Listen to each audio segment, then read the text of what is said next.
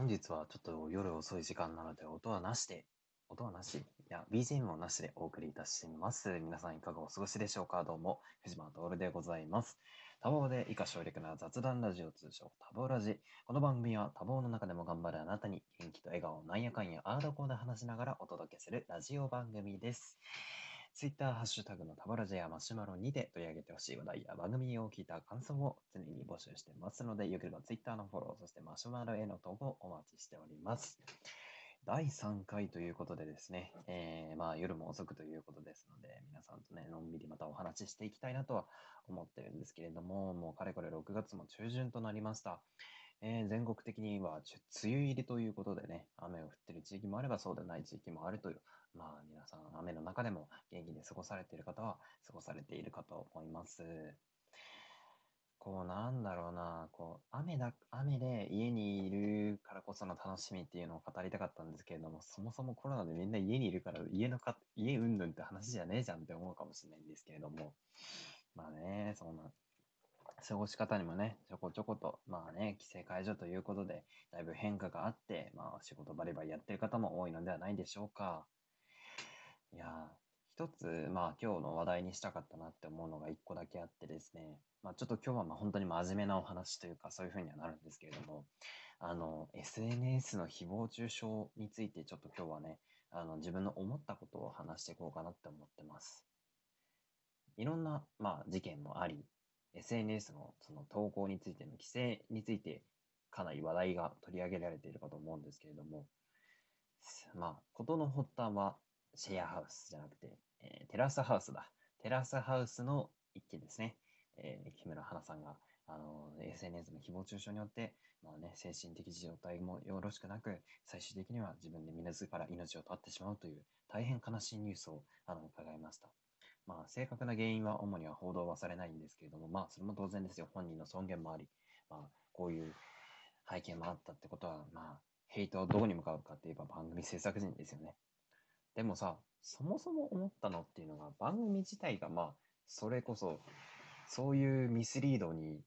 よって視聴数を稼ごうとする、なんというんだろうか、SNS に巻き込まれた事件とも言えるんじゃないかなっていうふうには若干思ってますね。まあ、このラジオもね、月曜日に毎週投稿ということもあって、かなり話題を取り上げるのも遅いんじゃないかって思うかもしれないんですけど、まあそこはね、ご了承いただければなと思うんですが、いやーでもね、どんどんどんどん視聴数を稼ぎたいからって言って、こう、まあもともとテラスハウスっていうのは台本のもとに自然、自然体でとは言うんですけど、まあ一定数番組にする以上はコンプラ的な要素もありますので、あんまり喋っちゃいけないこともたくさんあるわけですよ。ただ、その中でも、やっぱりこう、ちょっと過激な思想といいますか、それこそあれですね、YouTube のなんか炎上商法みたいなもんですね。それと一緒で、なんだろう、本当にちょっと刺激を与えて、まあ、綺麗な言葉で表すと、あのー視聴者の気を引けるような、そういう、まあ、話題性のある動画であったり、内容であったりっていうのもあると思うんですけれども、それがね、またちょっとね、インフレが、うん常に満足しないからもっともっと上に行こうというね、素晴らしい上昇志向ですよ。ただそれがちょっとえらい違う方向に行っちゃったなっていう感じですね。で、まあ SNS 内でも表現の自由って結構日本では重要視されるじゃないですか、アメリカと一緒で。ただ、その表現の自由を許しすぎちゃっての今回の、まあね、映像を見て、それを本気だと思った人が殺害予告を送るだの、送るだの、なんだか、いろんなね、物騒なことをしてますよね。なんだろうな、こう、媒体を通して発言をすること自体に皆さんが自分の発言だと思ってないっていう、そういう風潮が若干あるんじゃないかなっていうふうには自分の中でも思っていて、うん。そういう SNS の発言自体も道徳で習ってないからっていう、まあ現状そうですよね。まあ20、まあ我々の21歳、22歳世代に関してはもうすでに SNS であったりとか情報の授業に関することはね、もうかなりあの小中高と浸透はしてきていたかとは思うんですけれども、それを受けてない上級世代、まあ例えば20代後半であったりとか30代とか、そういった方もまあバリバリ SNS だの、まあね、こういうインターネットコンテンツを使う機会では多いと思うんですけれどもね、そういった方たちのまあ、再教育というのもなんなんですけれども、そういった知識のルフっていうのはまた必要になってくるんじゃないかなっていうのは、ちょっと若干思いましたね。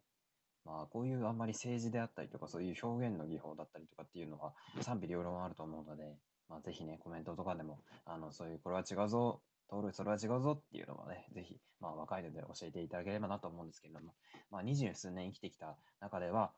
僕の意見としては、これが最適なんじゃないかなっていうふうに思ってます。SNS の教育自体があまり流行してないから、その一つ一つの発言に対して、まあ、媒体を通すっていうことは、まあ、ゲームのチャットと一緒で、結構軽はずみにできちゃうことなんだなっていう。でも、その発言の一個一個っていうのは、生身の人間には届いてるんだよっていう、そういうことをね、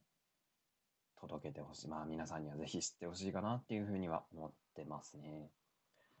なんでこんな真面目な話したんだろうかっていうとですね、まあね、こういう SNS の扱い方については自分もね、たくさん失敗もしてきましたし、まあね、成功もしてきたのもあるんですけれども、こういうことは我々には今後最も必要になってくるんじゃないかなと思います。それこそスマホがね、一人一台持ってる時代になってきましたからね、だんだんと。